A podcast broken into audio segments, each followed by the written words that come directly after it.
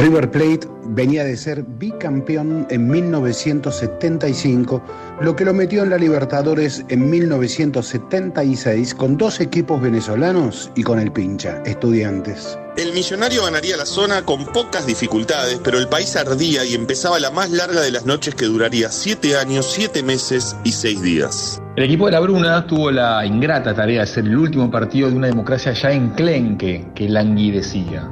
Ese 23 de marzo de 1976, el fixture de la Copa indicaba que River debía recibir a Portuguesa de Venezuela en el Monumental. Poca gente se acercó esa noche a Núñez, ya temiendo que era inminente el desenlace. Los corajudos que se animaron vivían el partido con la radio en la oreja, escuchando qué pasaba a unos kilómetros allí, en casa de gobierno. La Belgrano Alta estuvo inhabilitada, algo inusual en aquellos años. El River de la Bruna jugó mal, muy mal, en un partido aburrido y monótono, que solo se destrabó al final cuando la Pepón Reinaldi tomó un rebote del travesaño tras un error defensivo de los venezolanos. El 2-1 puso la chapa final. Los medios consideraron a Roberto Perfumo como la figura del match. Los destellos de Alonso e Isabela no alcanzaron para romper la monotonía. Los osados que se acercaron esa noche al Monumental empezaron a desandar el regreso a casa sobre la medianoche. Ya la suerte estaba echada, el terror había hincado sus garras y nada lo detendría. Muchos rezagados se toparon con tanques movilizándose por Avenida Libertador y fueron tomando conciencia de lo que estaba pasando en casa de gobierno. Unas horas más tarde, con el Monumental en penumbras, desde Casa Rosada despegaba el helicóptero presidencial para ser descendido en Aeroparque. A pocos metros del Monumental, se consumaba el golpe de Estado. Nada sería igual. Los que respiraban aliviados por creer que eso ponía fin a la violencia que sacudía el país tardarían poco tiempo en darse cuenta que todo sería peor. Los diarios solo le dedicaron un pequeño espacio al partido. River se clasificaría a segunda ronda pocos días después. El fútbol seguía, pero la vida no. Recuerdo de una noche triste que estuvo precedida por un partido de fútbol en el Monumental un texto publicado en Casos y Cosas River Platenses.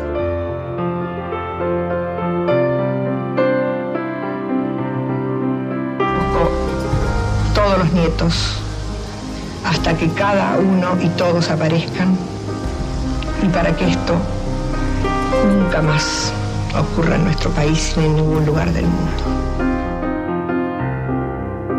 Era por abajo Historias del deporte en el deporte.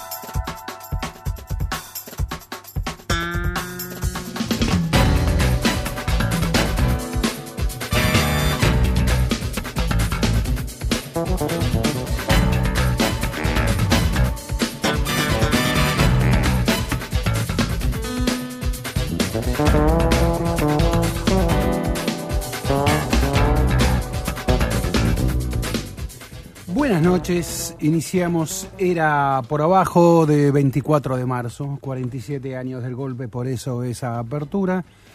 Y, y 47 años de, te diría, porque con Andrés estuvimos ayer en la cancha.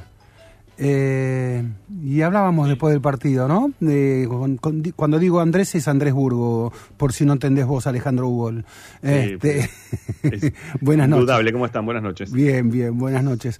Y, salimos del Monumental, después de la fiesta, del reencuentro de la selección campeona con la gente, hablando de los dos monumentales, de aquel de 47 años atrás y del Monumental de anoche.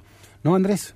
Claro, dos monumentales en partidos jugados 23 de marzo a la noche. Bueno, el de ayer que puede, a ver, no, no es que puede ser cualquier año, porque claramente fue un partido extraordinariamente festivo, porque fue el primer partido después de la selección eh, ganar el Mundial de Qatar 2022. Pero el otro, bueno, claro, fue el, el 23 de marzo de 1900...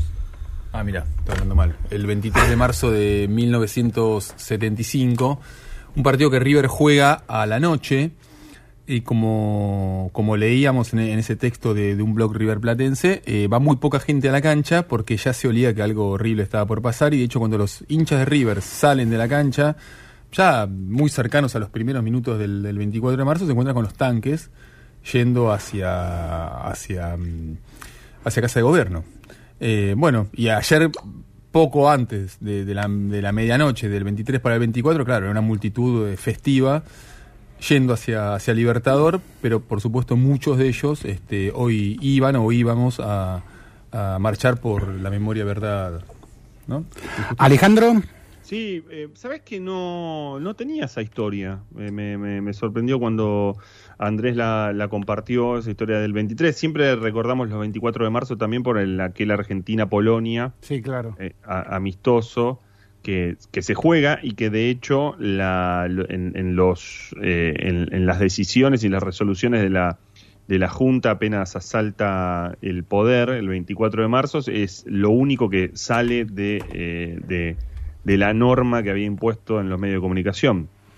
Sí, sí, aquellos comunicados, ¿no? Eh, comunicado número uno, se prohíbe esto. Comunicado número dos, se prohíbe esta aquello. Por comunicado número tres, hasta aquel famoso comunicado número 23 que autoriza, y lo que autorizaba era mm. ese partido de preparación para el Mundial 78, que la selección de Menotti le gana 2-1 a Polonia en Chorzów, a unos 13.000 kilómetros de distancia de Buenos Aires, con los jugadores, algunos de ellos algo angustiados, enterados del golpe de Estado.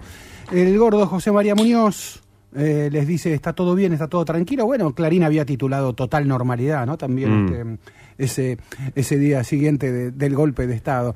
Era una gira que la selección realizaba para decir, che, los europeos no son tan cucos, les podemos ganar, le fue bien a esa selección. Y bueno, era la selección para qué? Para el Mundial 78 que terminó siendo, eh, ¿cómo diríamos? El epicentro de la manipulación del deporte durante la dictadura, ¿no? Sí, ahora ya me contarán cómo vivieron lo de anoche en otro, en otro aspecto, en el aspecto más eh, festivo. Eh, en ese reencuentro de la selección con la gente, pero eh, ¿estaba mal esperar algo incluso dentro de, la, de esa situación, insisto, que era muy festiva, teniendo en cuenta que, que incluso en, algún momento se había pensado hacer el, el, amistoso ese 24? obviamente se, se corrió. Eh, varias veces han habido esas, esas cuestiones, esos cruces. Pero estaba mal esperar algo de, de, de, una selección tan representativa. Vos sabés que es el mismo, la misma pregunta me, hacía hoy mm. hace unas horas en un trabajo no, que estaba. No, no estaba mal esperar algo. Claro. Sí, no, no, no, no, para mí tampoco mm. estaba mal. Em, a ver, eh, me hubiese gustado de los jugadores, en todo caso allí la obligación central para mí era de la Asociación de Fútbol Argentino. Sí, sí. Eh, y la Asociación de Fútbol Argentino optó por nada por la nada. ¿no? Optó por mencionar cuatro o cinco veces, la cantidad de veces que fuera necesario, el nombre de su presidente, eh, Claudio Chiquitapia, que se lo mencionó casi más que el nombre de Lionel Messi, este, y, y sí, un poquito forzado, ¿no? Y, y, ignorar que, que, se cumplía un aniversario del golpe de Estado, ¿no? Eh, son tiempos, tiempos modernos, así los podemos llamar. Eh, primero, primero me, me, deja saludar primero a Magri, no sé cómo lo vivió ella. Buenas noches, discúlpame, Maga, que no te saludé. No, los escuchaba atentamente. Bueno, no sé si a vos te produce toda esta... Mm, ¿Vos viste anoche el partido? Sí, desde ¿Eh? casa. Sí. Em, y, y, y, desde, desde, esa visión, ¿esperabas una, un algo, que se recordara algo, que se dijera algo, un cartel, un algo, un cartel electrónico al menos, un nada? Me parece que estuvo bien. ¿Sí? Sí, estuvo bien. El festejo, todo. Muy organizado. Me gustó. No, el festejo, todo, la verdad que. Eh, a ver, nosotros vimos también una, diríamos, fiesta en ese sentido.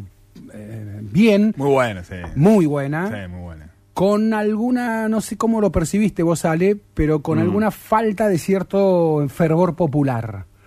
La televisión, es el público de la selección. Sí, lo vi luego por la tele y por la tele engaña un poco. En el estadio era más frío todo.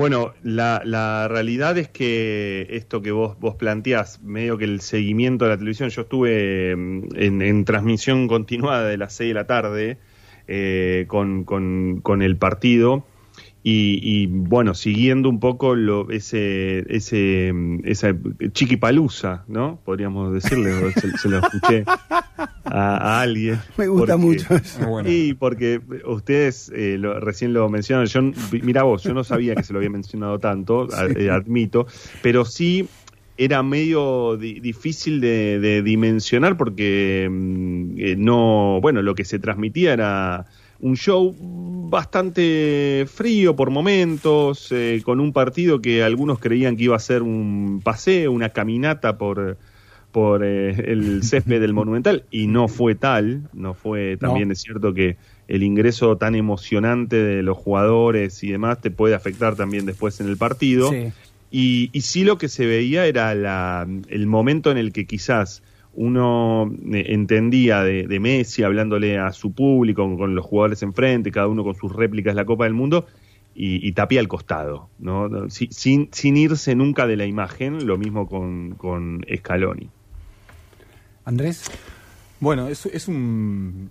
Eh, mira, no, yo no sabía que Tapia, ¿viste? Le dije a Ezequiel, bueno, ahora cuando vamos a casa vamos a enterarnos de lo que pasó, porque en la cancha hay un montón de cosas que las vivís, digamos, las sentís, pero no te enterás. Sí. Y, y, esa imagen de Chiquitapia al, al, lado del campo de juego no lo habíamos visto. Pero bueno, forma parte de, mm, de una de las conclusiones que sacó que, que sacamos mm. anoche, que es un, un presidente mucho más jugadorista que, que los anteriores, también que Grondona, con Grondona hay un montón de, de, de, formación, digamos, de recorrido, incluso de, de proyección, digamos, un montón de, cuestiones similares entre Grondona y, y, Chiquitapia. Pero ahí sí hay una diferencia, es el perfil alto que tiene, que, que eligió, o que eligió o que tiene Chiquitapia. Es cierto que al principio no parecía tal, pero bueno. No, no, pará, al principio, el día que asumió, se publicó en las redes eh, cortándose el pelo para la ocasión. ¿Eso fue cuando asumió? Cuando ¿Sí? asumió como presidente mm, de la AFA. Sí, me acuerdo que sí. me llamó mucho la atención. Okay. Yo dije, ah, mira, un presidente de la AFA que se pone en las redes luqueándose. Este... Bueno, pero, pero ya no queda, ahora, ya, ahora sí ya no queda duda, digamos. O sea, salió del no. avión con este con Messi y, y, y la Copa. Eh, en Mar del Plata, en los balnearios, paseando con la réplica de la Copa. Después yendo a una obra de teatro de, eh, de Castro, ¿no? De, sí. de Luciano Castro. Eh, bueno, los ploteados, viste que para entrar al vestuario de River tenés unos ploteados con, con jugadores, digamos, con cara de los jugadores. Y están los jugadores y el técnico eh, en River. Ah, bueno, no, esto los hizo la AFA y estaba el presidente. O sea, em empezaba con el presidente y después venía Messi. Y eso lo mandó la AFA. De bueno, y después un poco lo que contaba recién Ezequiel, mm. que en, que en, en este chiquipalusa que dijiste recién, claro, Goico, que es un gran conductor, casi como si siguiera un guion, medio forzadamente, mencionaba sí. todo el tiempo a Chiquitapia. Sí. Mm. Y bueno, de hecho fue, hubo dos, dos, eh, dos silbados, ayer uno fue eh, el secretario general de, de, de agremiados, de futbolistas eh, agremiados, Sergio Marchi, que apareció después de mucho tiempo, y después Chiquitapia, que fue, hubo algunos aplausos, pero hubo más silbidos. Ah, sí, mira. Mm. Eso no, viste cómo, cómo nos vamos complementando mm. de estar en un lugar y otro. Es que, bueno, es que además, de hecho, si, si uno toma en cuenta qué pasó en el 78 y qué pasó en el 86, en, en el 78 el, la, la, celebración se hizo un año después. Eh, eh claro. Evidentemente también tenía que ver eso con varias cuestiones, me parece que no, no era algo que, que, se estilara en ese momento, pero además Argentina había salido campeón de local y, de, y el año siguiente es una, un partido organizado por el diario Clarín, que claro. De hecho está la imagen ahí de, de Videla, Ernestina Herrera Noble, con eh, Pasarela, es un, allí hay una celebración, con Holanda de hecho es el partido, de, de esa ce celebración, eh, que me, medio impensado. Y en el 86, los jugadores recién, más allá de, de los festejos en la Casa de Gobierno, Uy, de mi, la salida mi memoria me, o mi memoria me traiciona, ¿no era contra el resto del mundo eso? Fueron dos partidos, uno contra el resto del mundo acá en el Monumental, pero... Sí pero después, Argentina juega su primer partido después del Mundial, creo contra Bulgaria, nueve meses mm. después. ¿eh? Eh, después juega en, en Suiza, para un evento de la FIFA contra Países Bajos, contra Holanda, mm. que es el partido en que, eh, eh, entre ellos Ángel Capa, eh, exiliados argentinos ponen la bandera de Videla asesino, que la claro. ponen detrás del arco. Y una placa de la tele sí. le busca taparla. La busca taparla los Letiers esta noche, pero era imposible de tapar. Pasa que después, claro. bueno, los, los, los, militares mandaron a hinchas para, para tapar esa bandera. Sí. Claro. Y después, eh, en el 86 es el regreso de la Copa América. En el 86 es así, Argentina juega eh, contra la Roma en marzo, ponerle siete o nueve meses después, pierde. La verdad que mm, vos ves el, el- el trayecto de la selección entre el 86 y el 90 y de 30 partidos ganó 6. Tremendo. Pierde contra equipos, eh, eh, contra clubes, bueno, pierde contra Roma, después pierde contra Italia y después viene acá y en su primer partido eh, post Copa del Mundo, que es un año después, juega contra Paraguay con 6.000 espectadores y 4.000 eran paraguayos, que fue una semana antes de la Copa América que menciona Ale, y después sí contra Perú, pero no se llena la cancha y estaba Maradona. O sea, el, el, el nervio ca- cambió el fútbol, el fútbol es mucho más transversal que antes. Sí. Eh, pero esta selección además tiene. eh, mordió un nervio entre chicos este, que antes no, no, no, no había mordido. Sí, al, al éxito, eh, digamos, eh, sabemos, al éxito es muy fácil subirse y entonces, este, digo, por, por un lado Messi ya de por sí genera una enorme atracción, eh, no solo de los pibes, de los hinchas de fútbol, etc., sino también de las marcas, de las compañías. Y bueno, una selección campeona mundial y claro, las marcas se le suben, se le tiran encima y entonces una fiesta de presentación de un campeón mundial pasa a ser un evento casi casi comercial eh, bien organizado, eh, bien, bien hecho. Aparte, eh, fue mi primera vez en el nuevo Monumental y, y la verdad que es impactante el estadio. Eh, ¿Te mí- gustó? ¿Te gustó sí, estar ahí, Sí, sí, sí. Me, me pareció. Hay pocas canchas que me producen impacto así de decir, che, esta cancha, wow. Eh, y bueno, eh, cuando entré al Monumental, claro, la fiesta acompañaba porque eran era 83 mil personas que estaban muchachos, ¿no? Y era, estaba, la fiesta acompañaba, por supuesto, pero, pero el estadio impa- me impactó, la verdad que me, me impactó. Entonces, eh, no, no fuiste el único que dijo eso. ¿eh? eh, eh, bueno, creo que sí, sí, creo que lo he comentado con otra gente Sí, también, sí, me pasó sí, con sí, otra sí, gente. sí. Eh, entonces vos ves un estadio ahí, casi te diría, Ale, eh, como cuando estábamos en Qatar. eh, Sí, eh, sí. Algo parecido, ¿eh? Algo Claro. parecido. Este, Claro. Nos faltaban los jeques, eh, nada más. Pero bueno, teníamos a Alemir Tapia eh, en lugar de Altani, de la familia Altani. Este, y, y- y después, bueno, a ver, la fiesta fue, como decimos, eh, extraordinaria, en muchos sentidos de organización, etcétera. Le faltó un poquito estando en la cancha de ese fervor popular, al punto que eh, Sergio Goicochea, además de tener que repetir el nombre de Chiquitapia bastante seguido, también tenía que pedirle a la gente que eh, cantara.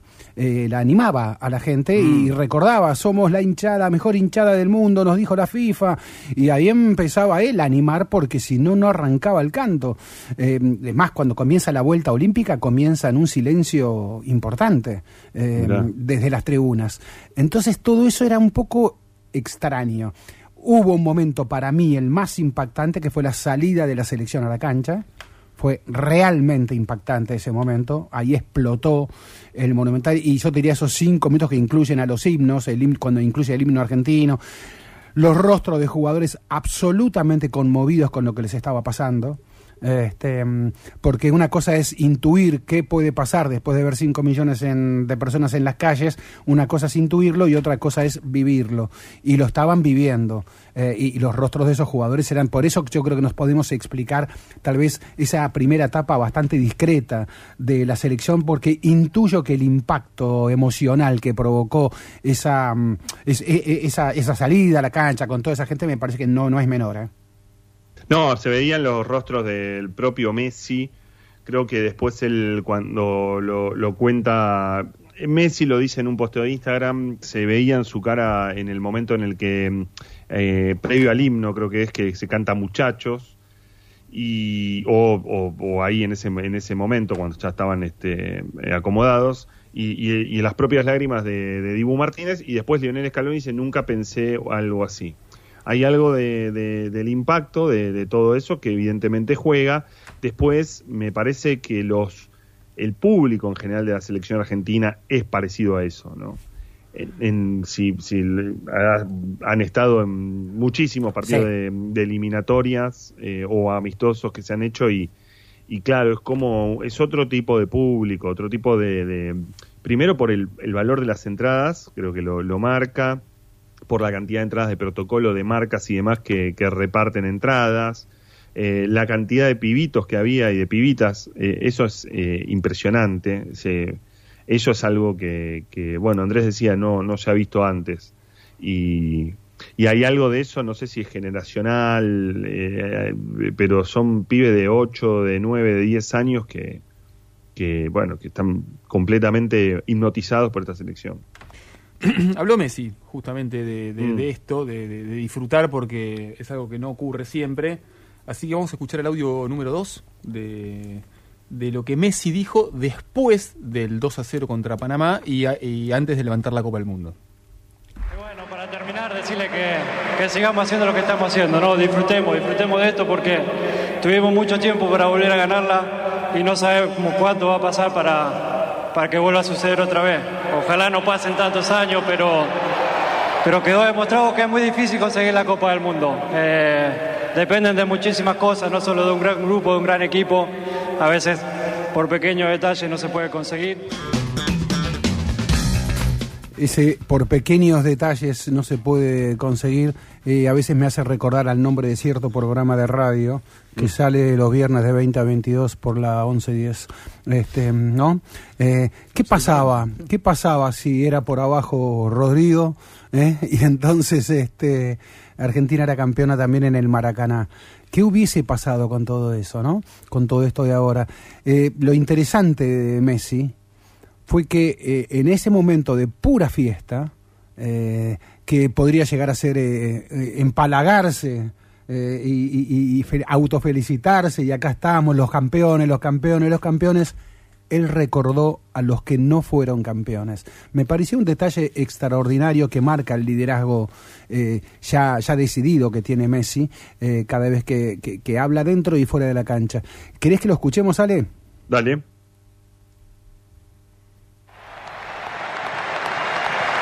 Sé que hoy es un día nuestro, que es el día donde estamos festejando los campeones, pero no quiero olvidarme de todos esos compañeros que tuve anteriormente, que también hicimos todo lo posible por intentar conseguir esta. Y lamentablemente no se nos dio, tuvimos, tuvimos muy cerquita de, de la dos, tanto de la Copa América, de mundiales, del mundial, pero ellos también se merecen el, el respeto y el conocimiento del pueblo argentino porque también dejaron todo por esta camiseta. Bien, Messi, ¿no? Mm. Sí, no quiero ser dulce de leche eh, con, con esto, y ustedes en todo caso me lo dirán, pero... Sé dulce de leche, Ale.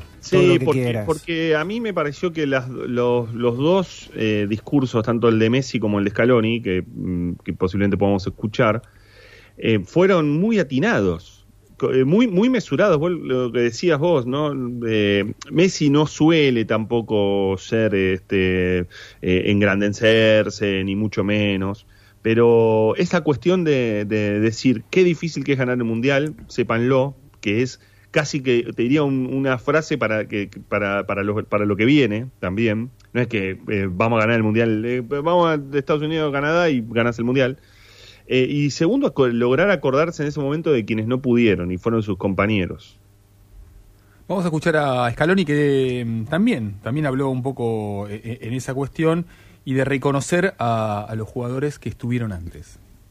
Solo esto, eh, agradecimiento eterno a este grupo de jugadores.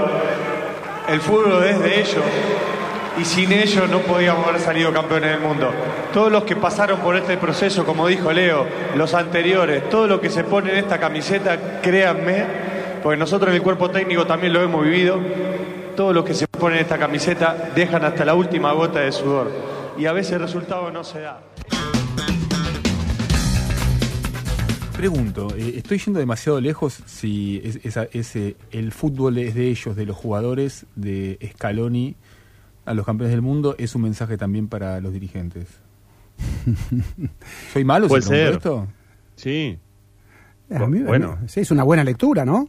sí, totalmente. Yo no lo había pensado, pero mm, eh, pero pero sí, es, eh, es atinada. Desatinada, sobre todo si los jugadores van entrando al vestuario y ven esa figura mm, liderada, esa fila liderada por, por un dirigente, ¿eh?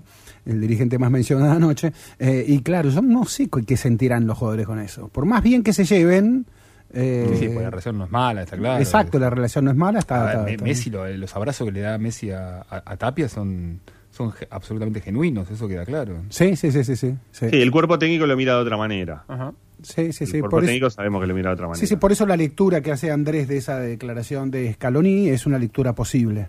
Mm. Em, y, y revaloriza los discursos de ambos, como de- decías vos, Ale, de tanto del técnico como del capitán. ¿no? Es bueno porque cuando el desde el liderazgo se baja ese discurso, em, entonces es como que el resto está obligado a seguirlo, a, a portarse bien, digamos, ¿no? Sí. Salvo, claro, cuando la fiesta se desmadra un poco y el micrófono lo agarra un tal Lautaro Martínez, ¿no? Mm. Y Lautaro es. eh, Viste que eh, eh, la- la- Lautaro, no sé si lo tenemos para escuchar, Creo que no, ¿eh? ¿no? creo que no. Pero la- vieron, vieron que Lautaro es, eh, es un pibe en general también muy de perfil bajo, muy aplacado, no incluso eh, bastante cerebral en algunas cosas, así que existe la idea de lo cerebral, pero pero evidentemente le gusta sacarse. Hace poco contó que se subió a- al, al helicóptero solamente porque estaba escabiado. Y yo haría lo mismo. ¿eh? Sí, sí, a- anoche cuando tomó el micrófono, bueno, su vozarrón ahí alentando el muchacho, em, después hablando de, así textual, dijo los, ing- los ingleses putos, los, esos putos periodistas, em, que el que nos salta murió, y ahí no me quedó exactamente muy claro. No, Eh, no, está sí, clarísimo. sí. No te dejes. No, no te empieza dejes diciendo llegar- ma. hay- Sí, no, hay una. Hay Más cosas que hay. Hay una, opera, hay una, una especie de operación que, que, que se hace, se suele hacer. No, no es fake, pero, pero como que, viste, tratan de, de modificar la cuestión. No dijo el que no salta murió en Madrid, dijo el que no salta murió en Brasil. No, no, Y para mí dijo, el que no salta murió en Masil. Pues No. empieza diciendo Madrid y después termina diciendo Sil en vez de Yo confieso que el ¿puedo canto solo? Ale, el canto solo me sorprendió un poco, porque no es un canto que se hiciera para en la selección. No. Eh, entonces No. el canto es más identifi- identifica claramente a la hinchada de River ese canto. No es un Tal vez coro es interno de los jugadores. Eh, Sí, qué sea, sé yo. Ezequiel, sí. pero sí, eh, No, te, mirá. em, qué buena la relación que está teniendo Chiqui Tapia con River a propósito. Eh, Impecable. a- eh, hasta amist- amistoso. Hoy con- selección No, 4. no tanto como Racing, pero sí, bueno. Hoy No, selección argentina no. 4, River Play 1, en un partido así, obviamente, de, Sí. de entrenamiento. Armani ¿no? jugó para Sí. los dos equipos. Es llamativo, digo, la, la rescato porque vos decís eh, Racing no, porque Víctor Blanco tiene relación con, con Tapia incluso desde antes que, Tapia sea presidente de, la AFA. ¿sí? De hecho, Tapia crece cuando Blanco estaba a cargo de las elecciones eh, nacionales en aquella, eh, en aquella Copa América 2016 y ahí le- lo deja hacer, por eso también eh, Tapia lo sube a un avión para ir al eh, Congreso FIFA, ¿no? Una relación que viene de hace tiempo, pero digo, ya, es llamativo lo de River porque con Brito no habían empezado en buena eh, de, de buena manera. Eh, y ayer fue, bueno, River tuvo mucho protagonismo porque estuvo Gallardo, les en- le entregaron, le, le entregó una camiseta a Messi, le entregó otra camiseta a Bueno, Scaloni. pero ahí es lógico. Cuando la selección jugó en la bombonera, Riquelme también le entregó una camiseta a Messi. Sí. Entonces el anfitrión River siente. Eh, está bien, Claro. a mí me parece que forma parte del No, pero no, no, lo, no lo estoy criticando, ¿eh? estoy, No, con- no, no. estoy, de- estoy contando el protagonismo que obviamente tuvo River en ese sentido. Sí, incluso Chiquitapia dijo, este, gracias River por prestarnos, prestarnos Mm. la casa de la selección. Estimados, si les parece bien, Mm. vamos a un primer corte eh, y luego retomamos.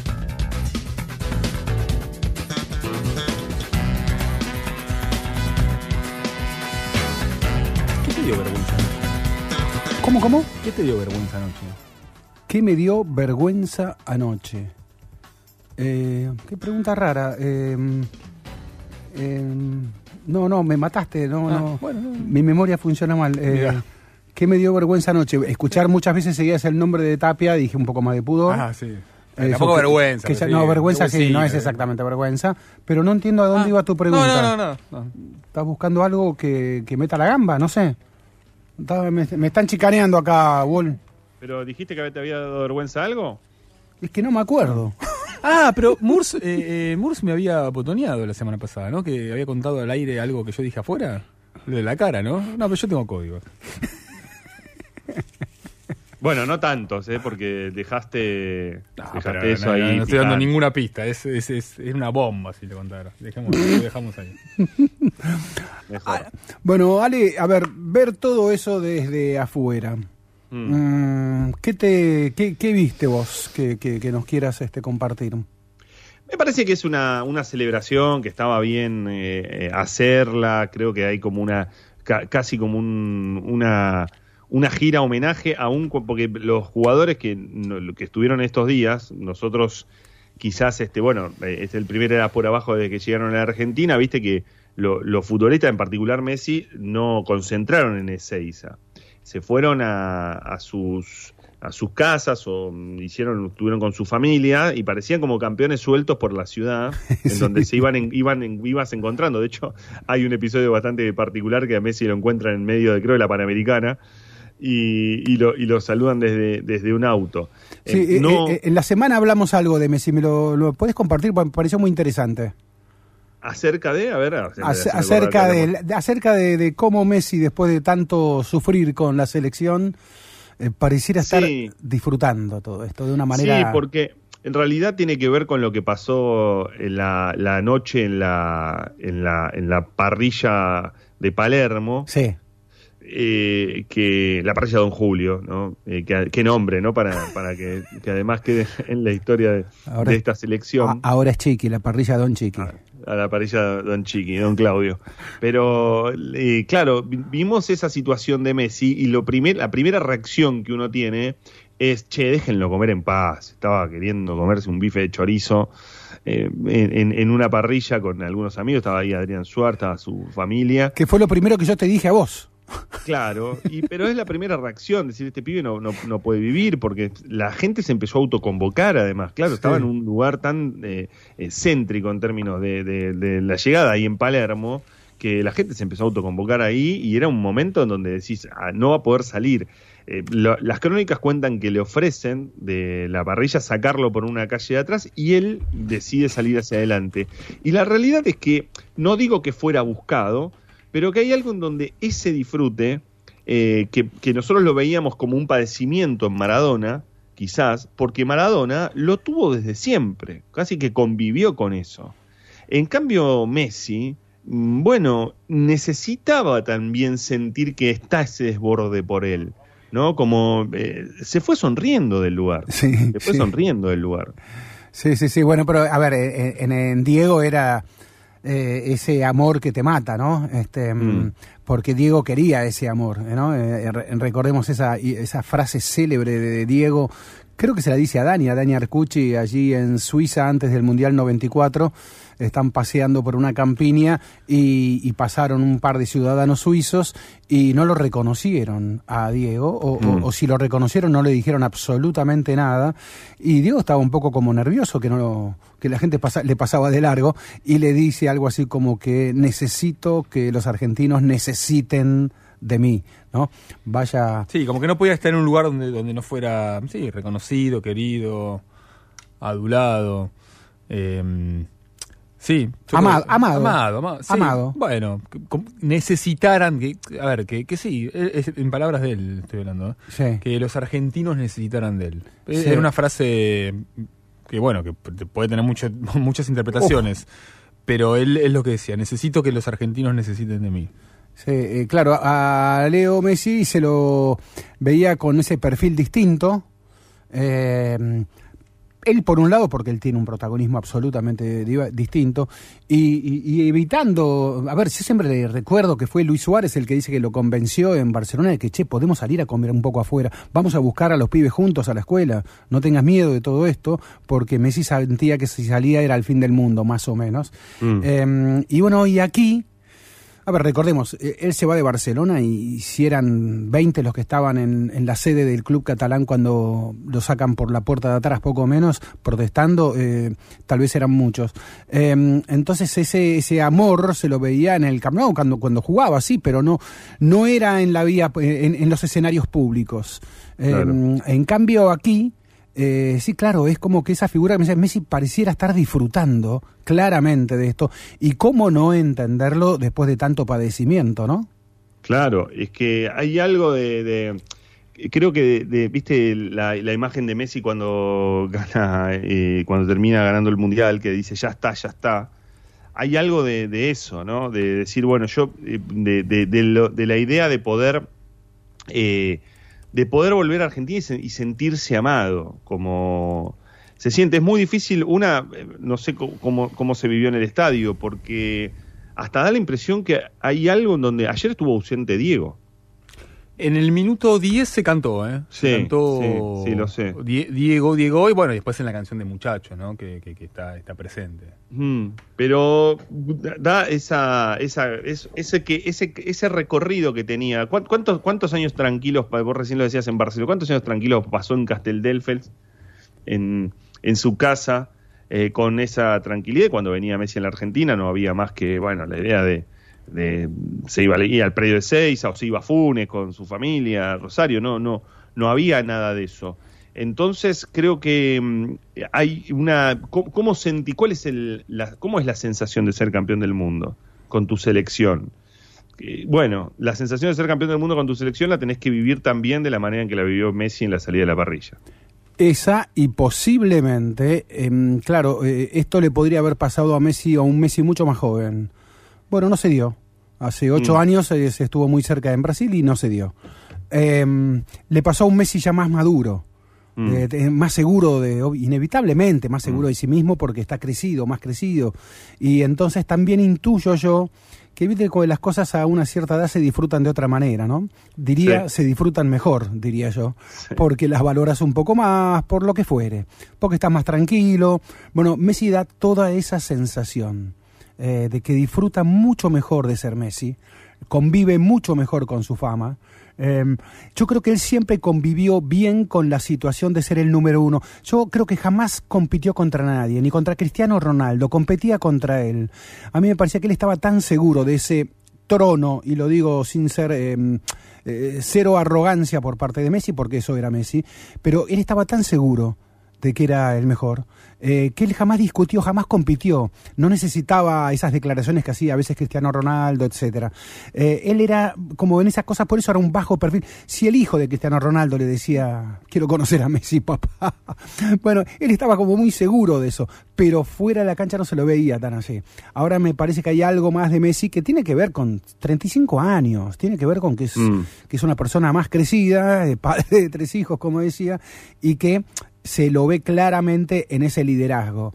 Y mm. no solo en ese liderazgo em, de cinta, de llevar la cinta, pues todos podemos llevar una cinta de capitán, total, es, calzarte la cinta y nada más, no, hay que ejercerla la cinta y la ejerce. Y ese recuerdo que escuchábamos hace unos minutos, donde a la hora del triunfalismo, de todo puro exitismo, él lo que hace es recordar a los que perdieron, me parece de una grandeza eh, extraordinaria, de una visión extraordinaria, ¿no? Sí, y, yo les, recién les decía hacer que también es como un mensaje hacia el futuro, porque hago una pregunta un poco antipática para hacerlo ahora, pero ¿hasta cuándo dura este amor? Porque sabemos que, que por supuesto esto va a ser inolvidable, sabemos que los campeones siempre van a ser recordados y demás, pero después empieza la competencia, ¿no? No, no, eh, te, empiezan las eliminatorias, después se te viene la Copa América, después se te viene el Mundial. Y, conocemos cómo es también el hincha de fútbol, ¿no? Sí, hay, varias respuestas, evidentemente. A ver. Eh, en cierta forma, esto dura para siempre porque es una alegría sin fecha de vencimiento. Al mismo tiempo, para algunos jugadores no va a durar para siempre porque, bueno, porque, a ver, Papu Gómez tiene 35 años, Otamendi tiene 35, Messi tiene 35, Di María eh, está por ahí. Sí, Di María tiene 36, si no me equivoco. Bueno, se viene, a ver, se viene este se viene mm, eh, otro mundial, se viene una renovación. Eh, sí, o sea, algunas cosas evidentemente van a cambiar e incluso ayer, a pese a que el resultado en principio no debería importarle a nadie, había como cierta tensión de, che, tenemos que ganar. Y era el partido mm, la mayor excusa de la historia. Era esos partidos que vas a los Panama Papers y encontrás, che, acá hay una amistosa, mira, lo armaron para algo. O sea, pues no, no, no teníamos mucho sentido el partido de ayer. Y sin embargo, la gente se, se, se impacientó en un momento. Eh, sí, a ver, va.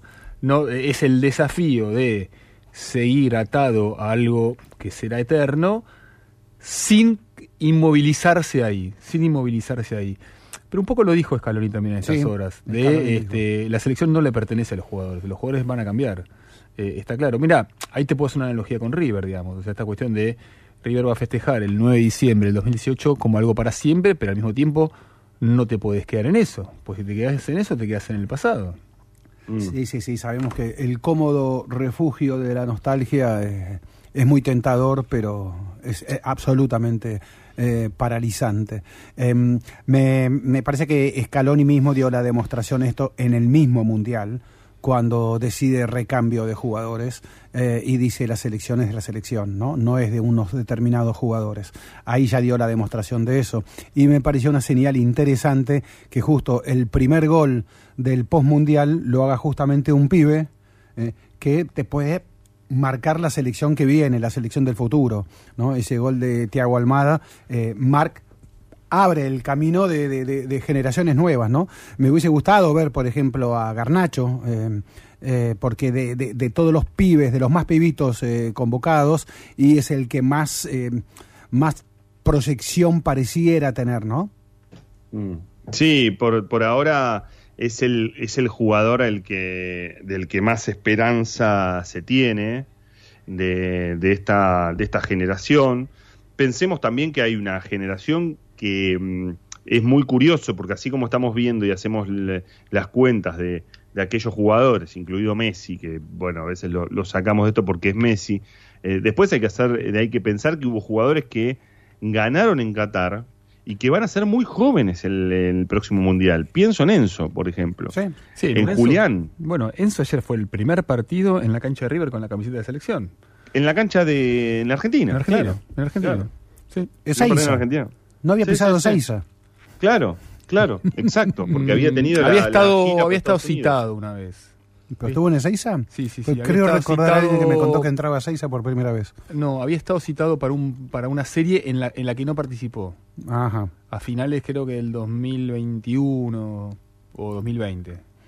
Sí, sí, sí. Mm. sí, ahí sí, mm, la propia selección tiene un recambio ya este mismo plantel, eh, pero, pero bueno, obviamente que ahora... A ver, la eliminatoria que se viene es una eliminatoria, diríamos, eh, eh, ¿cómo podemos llamarla? Accesible. Accesible es poco. Y tiene seis accesible. plazas y media. Seis Sí, plazas y media, sí, más que accesible, diría yo, para una selección como la Argentina. Así que el proceso eliminatorio tendrá, creo, menos tensión que otros Sí. procesos eliminatorios. Eh, entonces, uy, eh, si se va resolviendo más o menos bien eso, te permite, te da una posibilidad de banco de pruebas interesante Sí. para, para todo eso nuevo. Ahí que tenés, por ejemplo, a ver, que fueron convocados Tiago Almada, bueno, 21, bueno, Tiago Almada es campeón del mundo, digamos. después Lautaro Blanco, que no es joven porque tiene 24 años, el ex jugador de Central que está en el Elche, eh, Nehuen Pérez de 22 que está en el Udinese, Valentín Carboni, el 18 del Inter, Mm. eh, que no- eh, bueno, Simeone, Simeone tiene 27 en verdad, pero eh, a ver, le está yendo muy bien en, en, en- en Italia, es un jugador obviamente a tener en cuenta. Y después, a ver, el proceso lógico de, no de cuatro años en este caso, sino de tres años y medio, que es largo. Menotti repitió eh, 11 jugadores, la mitad del plantel de un mundial al otro, y Bilardo un poco menos, 7 jugadores. Menotti, esto lo sabes un poco vos mejor, eh, eh, ese, se enamoró del, se enamoró, tuvo mucha confianza del primer plantel. De hecho, el Mm. primer partido del cuatro años después como campeón del mundo jugó con nueve jugadores de los 11 eh, que habían jugado, que habían ganado la final. Eh, Mm. Bueno, obviamente no tenemos ni idea de acá a, a tres años, tres años y medio qué es lo que va a pasar, pero los antecedentes son estos. Eh, Sí. Menotti repitió la mitad del plantel, Bilardo siete jugadores. Sí, la, mm, la, la renovación, sobre todo en el equipo campeón. Bueno, siempre el debate es el mismo, ¿no? Este, me, le agradezco a mis jugadores y me aferro a ellos que me hicieron ganar. O bueno, o como dijo Scaloni otro día, la selección primero y, y- y bueno, y hay que y, y el recambio puede ser ine- inevitable. Sí, igual no va a ser, no años va a ser fácil esa renovación, no va a ser fácil, no va a ser fácil porque es, por más que él diga eh, que nadie tiene comprada la camiseta de la selección ni a los campeones del mundo, Sí, pero, pero Scaloni cambió en el medio del mundial, ¿eh? Sí, yo te diría, Ale, que sí. ¿eh? Yo lo veo a Scaloni en ese sentido como muy, muy, muy firme en, El- su- el cuerpo en sus decisiones. El cuerpo técnico, si querés, Sí. liderado por Scaloni, en sus decisiones. Sí, yo también, yo no, no, no desconfío de eso. Es evidente que el, que el cuerpo técnico dio prue- pruebas suficientes que demuestran eh, su, que sus decisiones están se anteponen a un montón de cuestiones. Cambió durante el Mundial, pero en el Mundial no, no tenías precisamente el antecedente. Estos son campeones del mundo en muchos casos. Después está en la edad, pero eh, habrá que medir. Está bien, está bien, pero sacó campeones de la Copa América, Ale. Sí, pero es un mundial. Es un mundial. Para mí, en ese. En ese no, igual eh, es válido lo que, lo que ustedes plantean. Eh, es evidente, pero, pero enten- entendamos el desafío de acá en adelante. Es un desafío muy fuerte. Eh, eh, Recién co- contaba Andrés, eh, a Bilardo eh, saca jugadores campeones de México 86 y, y fue bastante conflictiva esa situación. Sí, incluso pidió, le- intentó que volviera Valdano. Valdano, que ya hacía dos años que no jugaba por una hepatitis crónica, lo hizo entrenar seis Claro. meses y después este, dice: No, no, no estás para jugar el mundial. Lo hizo Pero como, como dijo. Valdano, me hizo nadar hasta la orilla y en la orilla me abandonó. Sí, bueno, está bien, el técnico elige. A ver, pero ¿por, por qué si elogiamos a Scaloni este, porque tomó esa decisión fuerte tenemos que criticar a Bilardo?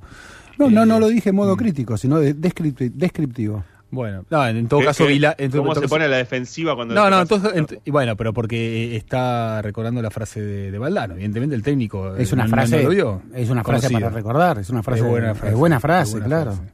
Sí, Claro. a ver, no, no se puso este, en, en- en lugar del técnico, pero no importa esto.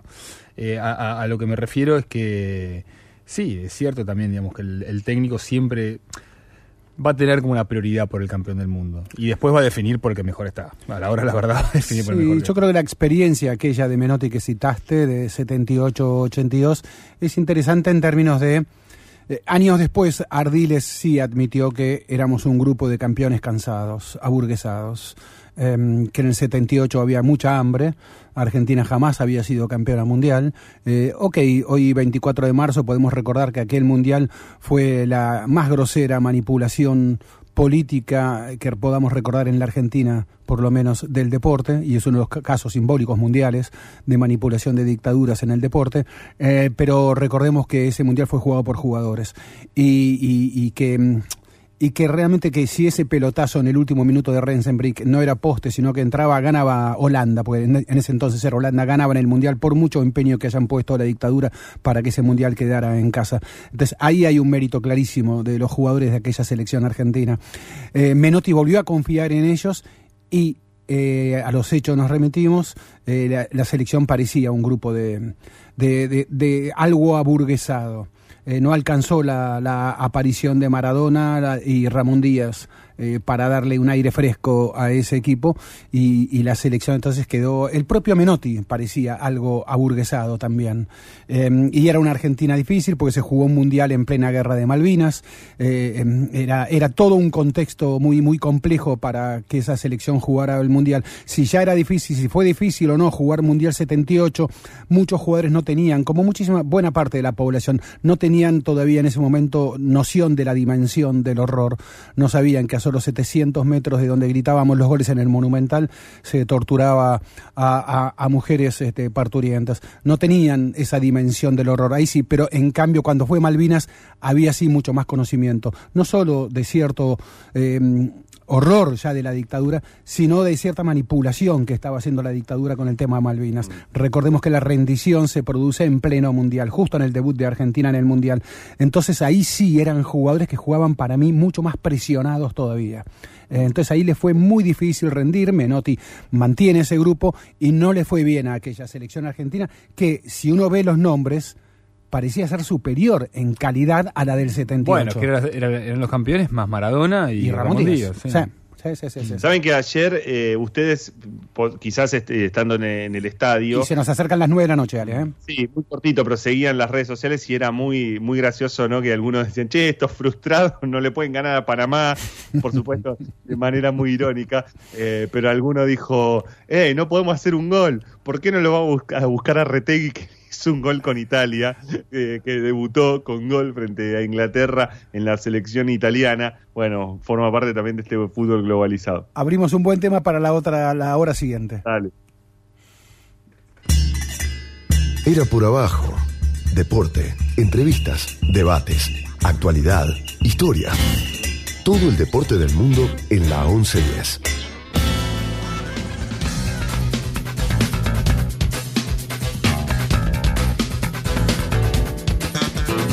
Segunda hora en Era por abajo y Ale, dijiste Mateo Retegui antes del cierre de las 21. Bueno, a ver, es inevitable que si hay jugadores en Argentina y hay puestos que están muy bien cubiertos, y bueno, puede darse un caso Mateo Retegui, ¿no? Es que parece lógico lo que plantea Scaloni. Él no le puede garantizar un lugar en la selección argentina, no lo puede saber a futuro tiene hoy por hoy en, ese puesto a Julián Álvarez, lo tiene a, Lautaro Martínez, ahí volvemos también con, son los campeones del mundo eh, en, esa, en esa posición. Me parece eh, que cortarlo, eh, creo que mm, lo estoy diciendo de memoria, pero me parece que con 23 años y jugando un partido oficial ya está, Mateo Retegui, jugador de la selección italiana. Eh, porque entiendo que lo porque te puede pasar eh, antes de los 21 años. Cambia tanto la reglamentación que ahí me entra la duda. Es una reglamentación bastante eh, fina, pero porque se tienen que dar. Pero ya, sí, pero más allá de la reglamentación ya no hay paso atrás acá. No, ¿Cómo viene el contexto con Retegui? Ya no hay paso atrás. Aparte, lo convoca y le da le, da el, puesto de titular. Sí, claro, no, no, es que lo hizo y, lo, y, lo, lo compara con Batistuta. Con el primer Batistuta, por lo menos tuvo esa, esa mínima, mínima este, precisión, sí, Matiz, porque la verdad que sí quiso hacerle un favor y me parece que le tiró una baldosa también, ¿no? Este, pero, pero bueno, yo vi el primer tiempo nada más, un primer tiempo muy malo de la selección italiana, con lo cual inevitablemente discreto de RTI, pues no le llegó la pelota, así de sencillo.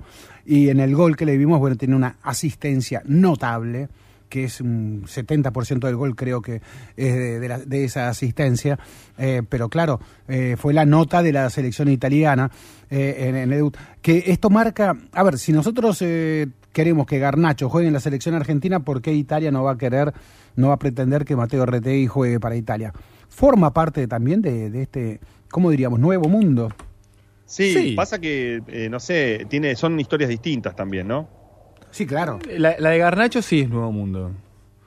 Eh, la otra me parece que no, porque, a ver, eh, Italia mismo en el Mundial del 34 jugó con, sale campeón del mundo con cuatro o cinco argentinos, eh, que habían, uno de los cuales había jugado el Mundial del 30 para Argentina. Sí. Gabriel Paleta jugó un mundial para, para Italia en el 2010. Mariano Pernilla jugó un mundial para España en el 2006. Mauro Camoranesi. Sí, claro, campeón del mundo. y bueno, a ver, después de uno, uno de los delanteros de, de Boca eh, Briasco juega para la selección de Armenia. O sea, e, esos casos se dan siempre.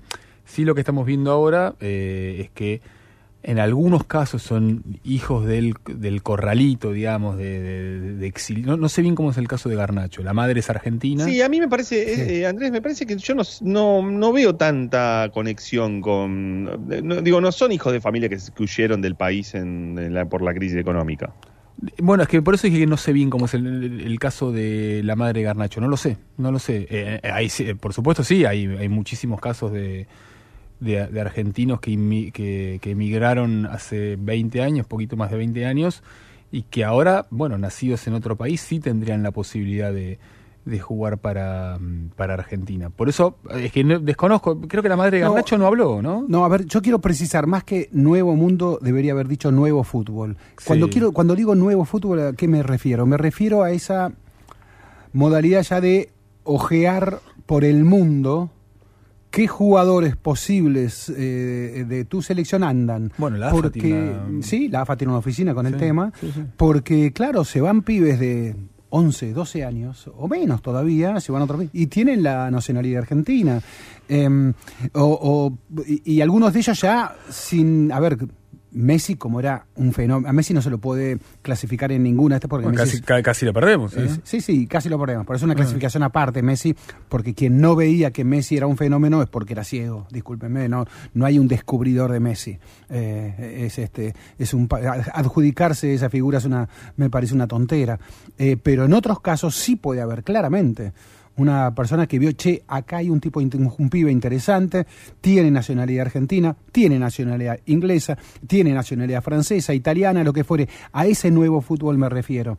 Porque el caso de Retegui, eh, a ver, que jugando en Tigre, eh, que no está entre los grandes del fútbol argentino, em, y, llegando nada más que a Italia, tres entrenamientos con la selección italiana y titular contra Inglaterra en un partido que se juega por puntos, en un partido oficial, no en un amistoso, eh, eh, que esto ya inclusive coloca a Retegui en, otra dimensión, ya Retegui es un jugador cotizado para ver qué club grande de Italia puede llegar a ficharlo.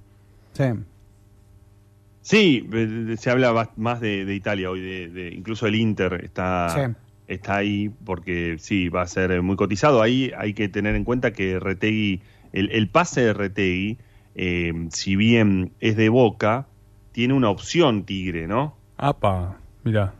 Sí, por eso Boca, por eso eh, se decía mucho, eh, ¿cómo eh, Boca no se lo lleva? Porque eh, no lo puede, creo que no, no tiene repesca Boca. Eh, ¿Cuál, es la explicación de mm, por qué no, no está jugando en Boca? ¿O por qué Boca no, no, no, no intentó que jugara este año? Porque me parece que Tigre mm, quiere hacer uso de la opción. ¿Pero vencía el préstamo o no? No. No. ahí la cuestión es si tiene, si Boca tenía posibilidad de repesca, no siempre es tan sencillo.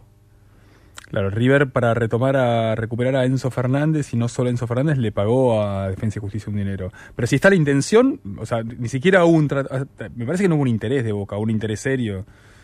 Es que, estoy preguntando. ¿eh? mira, mira, eh, ahí, ahí te, lo digo. La, la, mm, la, la fecha para, para mm, rescatarlo a Retegui fue el 30 de noviembre del año pasado.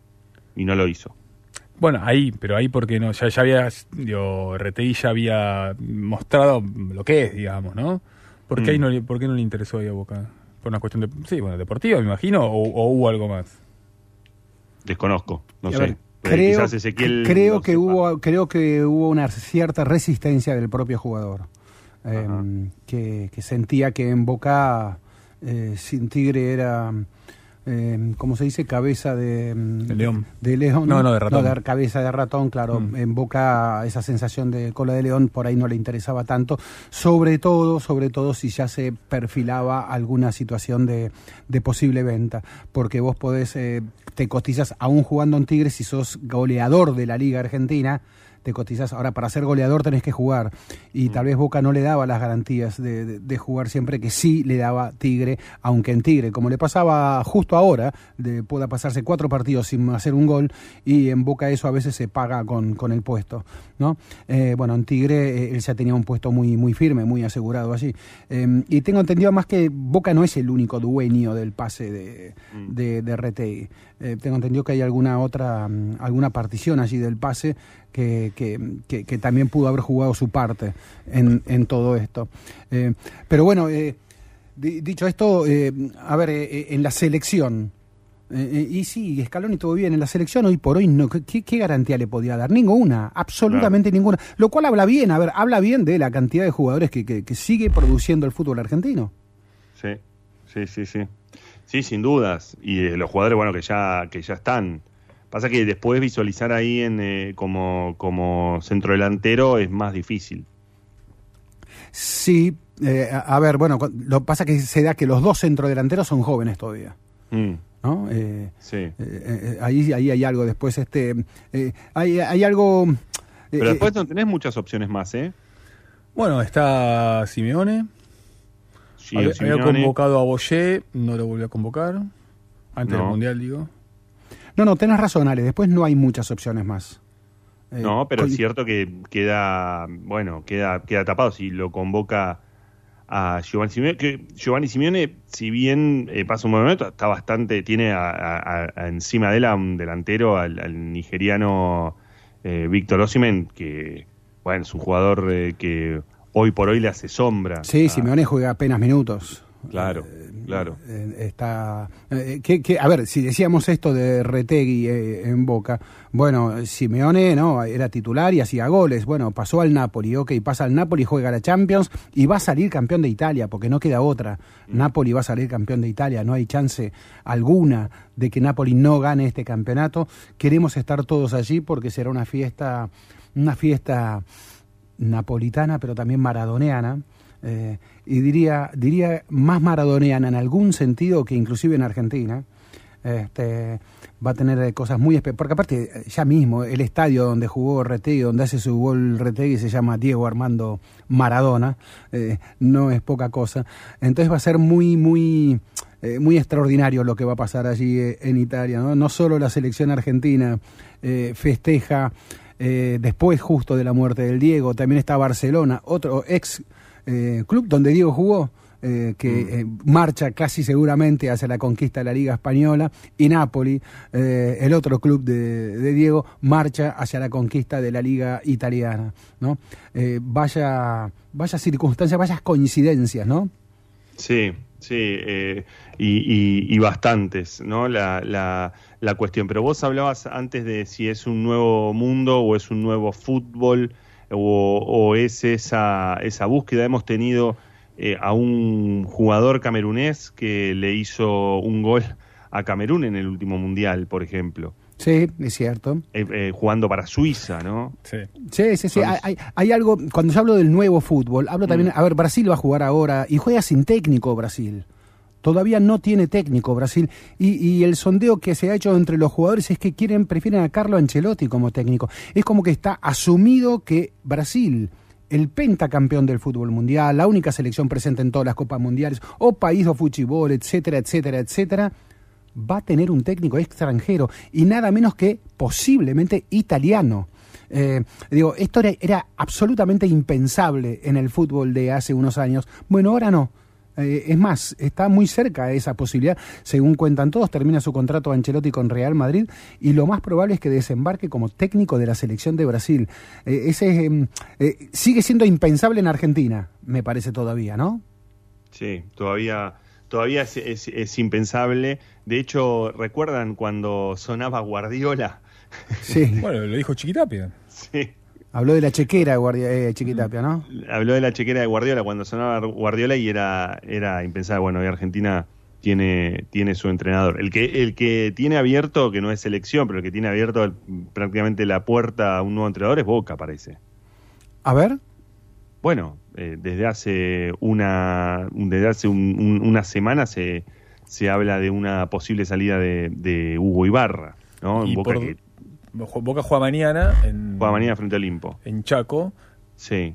¿Vos decís que ya hay un acuerdo con, con otro técnico? No, yo no digo que haya, que haya ningún acuerdo, digo que está muy instalado eso y cuando Sí. se instalan lo- lo- los nombres no es algo que, que surge de, de- de la imaginación de alguien, sino que surge con algo bastante concreto de, de esa situación. De hecho, el, el nombre que está circulando es el de Gerardo Martino, cosa que Sí. es bastante curioso porque hasta ese sería un cambio de política del Consejo de Fútbol de Boca contratar a un entrenador que, mm, que- o que no, que no tiene una historia con, con el club mínimamente, después de Russo, Bataglia y Barra.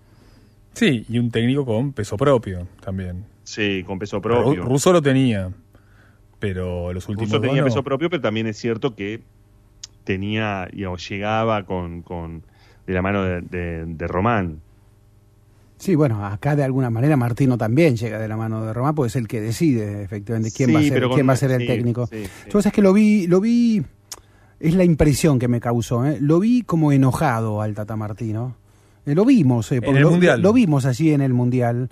Em, Está enojado, y- pero, y- pero es algo habitual. en Sí, pero su última etapa también en Barcelona fue una etapa difícil, de un técnico enojado. Eh, en- eso en el mundo de Boca yo no, no sé cómo la va a llevar ahí. ¿eh? En- en- ¿A qué te referís con enojado? Enojado, difícil de, de convivir, difícil de lidiar con él. Eh, eh, por lo menos públicamente, en las conferencias de prensa, estaba siempre muy enojado y, y a veces... A la defensiva, A la sí. defensiva y a veces las preguntas eran correctas, más allá de que tenían alguna cierta crítica, estaban bien hechas y él apuntaba directamente contra el periodismo, y cuando me parece que estaba algo exagerada la, la postura de ese enojo. Yo veo que si, si acá ante un resultado mínimamente adverso, alguna crítica que pueda haber, si, si esa eh, fuera su postura, va, sería un problema. Em, lo digo esto porque se lo vi en, la etapa final de Barcelona y en la etapa final con la selección mexicana. Eh, esta situación al Tata. Em, no sé cómo, cómo podría lidiarse eso con un mundo tan difícil de ahí como, como el de Boca, ¿no? Y qué sé yo, ahí es, eh, se supone que debe haber bastante, debe estar bastante charlado antes de poder cerrar algo, algo así poder eh, tener, eh, Intuyo, tener, sí, claramente, tener, sí, sí, tener margen para, para poder trabajar de, de, esa manera. Porque hasta acá vemos, claro, entrenadores que no tenían antecedentes. Bataglia había dirigido Almagro, pero muy poco y, y llegaba desde la reserva de Boca. El, Bataglia no tenía ningún antecedente. Tuvo un problema de salud hace una semana, diez días, Bataglia, eh, Ibarra también. ¿eh? Sí, sí, sí, sí. sí, El, la gran escalón y Chiquitapia salió en la selección argentina. Eh, pero por ahora no se la ve en... Bueno, a ver, la apuesta de River con De Michelis también es una apuesta. Mm, de Michelis sí. no, no, no tiene experiencia en primera división como técnico. Eh, y, pero pasa que después de Scaloni, que, que son apuestas y que no son apuestas? Bueno, Scaloni, no me acuerdo qué técnico fue el que dijo, nos rompió todos los manuales. El Coco Basile. El Coco Basile fue, sí. nos rompió... Dijo otra cosa peor, eh, Murs. A ver... No, Recordame. Nos rompió otra cosa, dijo no, Manuel. Bien del Coco Basile. Sí, sí, sí, sí, sí. Eh, es cierto, es cierto. Entonces, bueno, pero eso anima eh, para bien y para mal. Mm. Anima a muchos clubes a ese tipo de apuestas. Sí. A apostar por lo por, por el nombre no tan conocido. Pero hay, hay ejemplos de los lados. ¿eh? Mira, mm, Independiente está definiendo en estas horas la incorporación de Zielinski, que no le fue bien en, en, este, en Uruguay, está dirigiendo Nacional, de la misma manera que no le fue bien a Balbo, ya, ya despedido de, Sí. de- de estudiantes. Da la impresión que ese, ese convenio entre Zielinski y estudiantes que andaba bien no, no le convino a, a ninguno de los dos la separación. Eh, con lo cual Independiente estaría apostando a algo más o menos seguro, más allá que a Zielinski no le fue bien en Racing, eso está claro. Pero Venezuela eligió a Fernando Batista como técnico, en lugar de Peckerman, un técnico sin experiencia en equipos mayores. Y bueno, a ver, hoy debutó con un triunfo contra eh, Arabia Saudita, un gol de Rondón, el jugador de River, contra la única selección a, a la que le ganó a, a- a Argentina en el Mundial. Con lo cual esta cuestión me da la impresión que eh, el acierto de, de, de Scaloni en el Mundial habilita un poco más también a estos, a estos técnicos sin Claro. experiencia. Claro. Sí, sí, sí, Mm. completamente, completamente de acuerdo. Por ahora, digo, a ver, eh, Evidentemente a Boca no le está yendo tan bien No.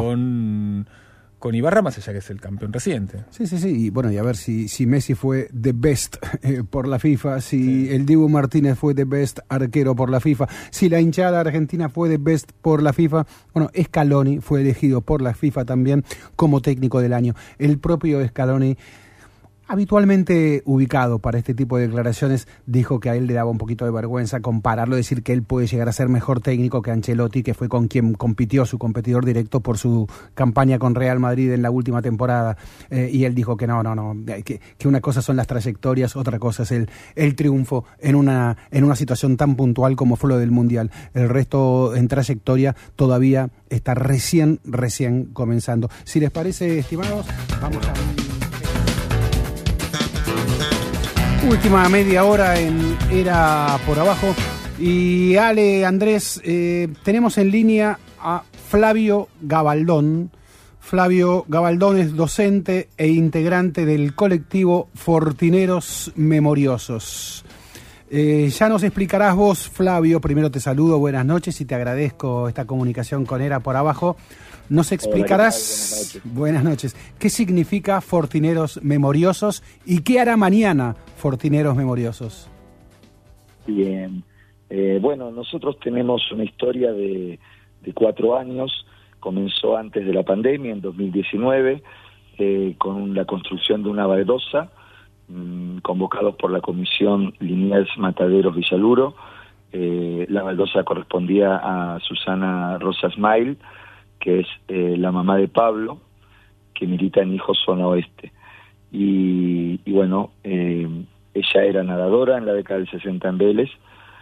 Luego hicimos, eh, formamos un grupo dentro del club eh, para investigar si existía eh, algún otro o otra compañera detenido desaparecidos y fueron apareciendo historias, nos empezaron a, a, llover historias, eh, en principio habíamos eh, contactado seis historias, eh, después nos agarró la pandemia y post pandemia colocamos la, la baldosa de Susana Rosa con otras tres historias, la de Juan Carlos Rusilo, la de eh, Clarita Kiersenovich y la de Armando Prieto, todos hinchas y socios de Vélez.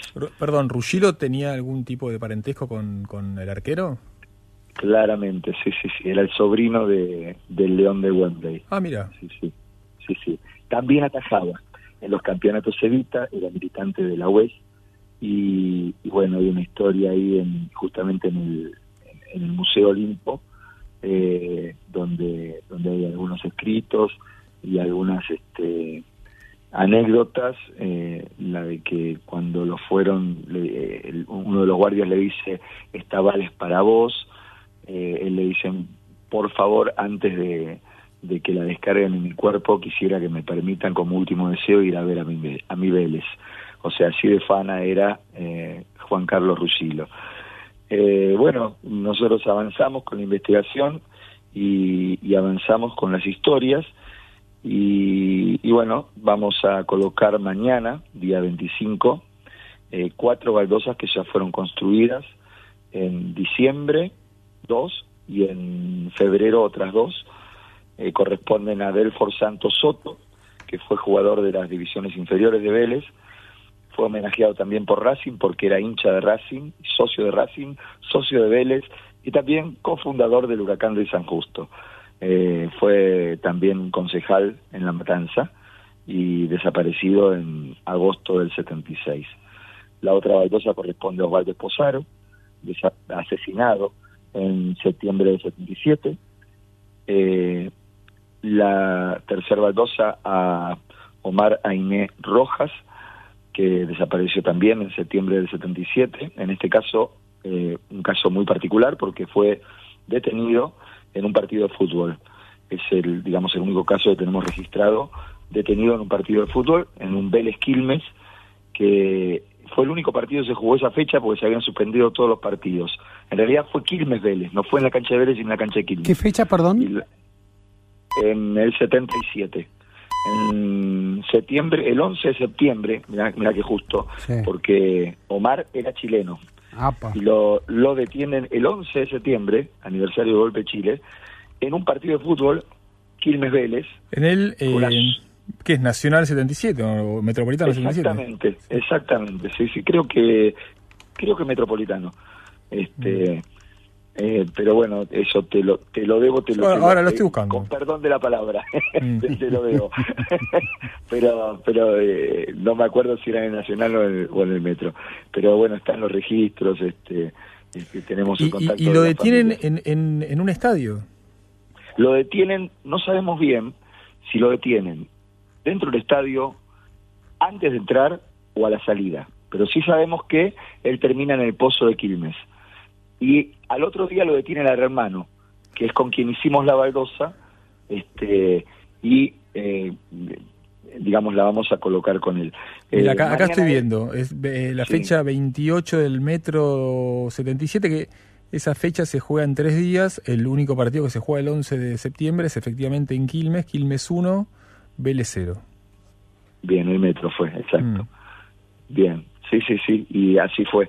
Eh, o sea, además perdimos, y además perdimos un compañero que eh, era, según lo, lo, que nos cuenta un amigo íntimo de él, militante de la UES, este, él era hincha de Vélez y, digamos, paraba con la barra en ese momento. Así que bueno, eh, fue secuestrado ahí en la cancha de Quilmes y el hermano es, lo van a buscar el otro día. Lo secuestran también en el mismo lugar. Eh, el hermano recupera la libertad, pero no la recupera nunca Omar. Eh, y después la cuarta baldosa que nosotros tenemos para mañana es la de Félix Quique Pérez, que era un este, antropólogo y que daba clases en la Universidad de Morón, fana de Vélez también, que en realidad lo, lo secuestran eh, una semana después de haber presentado un habeas corpus por el hermano, que lo habían desaparecido también hincha de este, lo habían desaparecido en, en Santa Fe. Así que en el caso de Quique, la, la mujer, eh, la esposa y, y, los hijos van a, van a estar presentes mañana. Bueno, aparte de, de esta, digamos, de esta jornada de colocación y, y, y recordar de, de, de, memoria por, por nuestros desaparecidos del club, este, que no son todos, vamos a poner cuatro baldosas más y iremos construyendo en este año las que faltan. Eh, nosotros queremos también hacer un aporte para abuelas de Plaza de Mayo, entonces vamos a presentar junto con, la, con las baldosas eh, Teatro por la Identidad, tres obras de Teatro por la Identidad, eh, El Tanito, en la estación de tren, eh, y la tercera obra no me la tengo acá, fíjate que no, no la tengo anotada. Eh, pero bueno, son tres obritas eh, unipersonales y después vamos a tener una charla con, eh, con un nieto eh, que, que, está buscando a su hermano o hermana, no lo sabe. Eh, su mamá estaba embarazada. Eh, así que bueno, este va a ser nuestro aporte a abuelas. esto lo organizamos con abuelas y con Teatro por la Identidad. Uh. Estamos hablando con Flavio Gabaldón, docente integrante del colectivo Fortineros Memoriosos. ¿Cómo es esta, esta investigación para, para, haber llegado a, estos cuatro casos este año? Los de Félix Pérez, Osvaldo Esposaro, Delfor Santos Soto y Omar eh, Ainie Rojas, teniendo en cuenta bueno que ya habían este, tenido otras baldosas en los años previos y seguramente van a tener nuevas baldosas en los años siguientes. ¿Cómo es este, esta investigación bueno durante el resto del año? Es muy, es muy a pulmón porque te cuento, nosotros en realidad todavía no somos una comisión o una subcomisión de derechos humanos oficializada por el club. Nosotros estamos tramitando esto, eh, tenemos cierto respaldo de la comisión directiva, hemos sido recibidos varias veces, se nos ha prometido un área de derechos humanos en el club, estamos a la espera de eso, pero la verdad es que no tenemos acceso todavía a los archivos, eh, que es lo que le estamos pidiendo al club, porque es un trabajo muy de, de boca en boca y, la verdad es que nuestra difusión es volantear en la cancha y sobre todo cada vez que hacemos un evento de este tipo donde se colocan baldosas, las cuatro que colocamos en, en marzo del año pasado, fueron así como un boom para poder encontrar otras historias. Eh, además nosotros trabajamos eh, coordinados en la Coordinadora de Derechos Humanos del Fútbol Argentino, y eso también nos da muchísimo eh, muchísimo aire porque nos, nos ayudamos mutuamente con los demás clubes. De hecho, eh, Fortineros Memoriosos en realidad aparece después de que a mí me contacta eh, justamente Pablo Smile en, en, la colocación de baldosas de ferro. Eh, mira vos, nuestro, nuestro rival del oeste. Sí. Eh, pero bueno, así fue porque nosotros, eh, yo estoy en un colectivo de Barrios por la Memoria y la Justicia, de Caballito, Caballito por la Memoria, y nosotros hicimos las baldosas de ferro. Entonces este Pablo ahí me, habló de, de, poder hacer las baldosas de su mamá y de esa manera está bien, eh, también a través de Tati Filigoy, Tatiana Filigoy, que es nieta, la, una de las primeras nietas restituidas, tuvimos la posibilidad de, eh, bueno, de contactar, de hacer la baldosa de Pablo, y ahí es donde se empieza, digamos, a, a armar todo esto. Yo además soy docente, entonces también eh, las escuelas aportaron mucho, porque, por ejemplo, la escuela donde estudió Armando Prieto hizo un homenaje y de ahí salió la investigación de que era este, hincha de Vélez, o sea, de la propia escuela salió la investigación, entonces nos contactaron a nosotros, de, de la escuela 33, de técnica 33, de ahí de Liniers, también eh, es donde se hizo la baldosa de Inés Rojas, mucho antes que la nuestra, y también nos, nos aportaron la información, eh, es más, aportaron las letras, este, o sea, es un trabajo colectivo y solidario entre las organizaciones de memoria de Liniers, Mataderos eh, y Villaluro, y también con las escuelas primarias, secundarias. Flavio, ¿estás de esta ahí? manera se va armando. Sí, sí, sí. sí, sí ahí se cortó un poquito. Tuviste un segundo de corte, no. Mm. Eh, Flavio, pasaron 47 años del golpe de Estado. Hoy miles marcharon para repudiar ese golpe y para recordar, para hacer memoria, pedir verdad y justicia. Eh, ¿cómo, ¿Cómo es el rol del fútbol en esa tarea del deporte? Bien, es, es mira, hoy justamente eh, por primera vez nosotros marchamos, eh, éramos por lo menos 12, eh, con la camiseta de Vélez y con algunos con la pechera de Fortineros Memoriosos. Y bueno, ya hemos tenido cierto reconocimiento en mucha gente dentro de la propia marcha. Este, estuvimos algunos sosteniendo la bandera, otros marchando con organizaciones sociales, políticas, eh, la verdad es que hay como, como una necesidad de, que los clubes del fútbol argentino reconozcan este, a sus desaparecidos. Nosotros no somos pioneros ni, pretendemos serlo. Como ya te dije, hay otros clubes que, hicieron punta en esto y que realmente nosotros aprendemos mucho de ellos. Este, el caso de Banfield, el caso de Ferro, eh, bueno, algunos clubes grandes como San Lorenzo, Boca, River, eh, Huracán, este, y, bueno, de ellos, de todos ellos también sacamos este nuestro nuestro aprendizaje. Argentino Junior, no me voy a olvidar del bicho, si no después me matan. vos sabés, Flavio, que yo siempre recuerdo como uno, uno de las noches más formidables en términos de emoción que tiene que ver con el fútbol y no estaba en un estadio exactamente, pero estábamos en la sede de Banfield y el día que Banfield hace la restitución de carné a sus socios desaparecidos, allí con Nora Cortini, Stati Almeida, me acuerdo que me invitaron allí y creo que pocas veces sentí tanta emoción como aquella noche. Era un salón colmado y lo que produjo la emotividad familiar y, y no sé si tiene que ver algo de la emoción que tiene la emoción popular que inevitable y afortunadamente tiene el fútbol, que acompañó algo de todo esto. Eh, ¿Qué tipo de emociones se les cruzaron a ustedes en esta búsqueda, en esta tarea que están haciendo? Mira, justamente, nosotros venimos participando hace dos años de, o sea, los últimos dos años que se puede participar, porque antes en pandemia, como nosotros nos fundamos en 2019, nos cortó 2020 la pandemia y nos fue, fue bastante duro, pero participamos del Sembrando Memoria eh, y, lo, y lo hicimos en, en, el club, o sea, en los canteros del club. Eh, luego vino el, marzo del año pasado la primera eh, colocación de baldosas, pero lo importante es que nosotros también participamos de la marcha de Orleti Olimpo. Y en esa marcha, Orleti Olimpo, participar con la bandera de Vélez es, es, encontrarnos un montón de hinchas del barrio que nos empiezan a reconocer y se acercan y ahí es donde aparecen nuevas historias. Vos sabés que yo tenía un tío que era hincha de Vélez, que, bueno, y ahí empezamos a registrar esas historias y bueno, tenemos registradas 16 historias que son, cada historia es, es, es increíble porque es un mundo y una maravilla de, de, esos compañeros de esa generación eh, diezmada, como decía Néstor Kirchner, pero, pero maravillosa a la vez. Y, y, la contracara de esto, te pregunto como abogado del diablo en este caso, pero bueno, mucha gente cree que el deporte no debe, no tiene por qué eh, vincularse así de, este modo con, con, la militancia política, con el compromiso ciudadano, cree que el deporte es un gol, 11 jugadores por un lado y un resultado, más o menos, eh, simplificándolo. Eh, ¿Alguna gente los ha cuestionado? Sí, claro, hay gente que nos cuestiona, por supuesto. Mira, el máximo ídolo de Vélez, eh, digamos de las últimas épocas, José Luis Gilaver, dijo que eh, bueno que nosotros no teníamos que tener este, cabida en el club.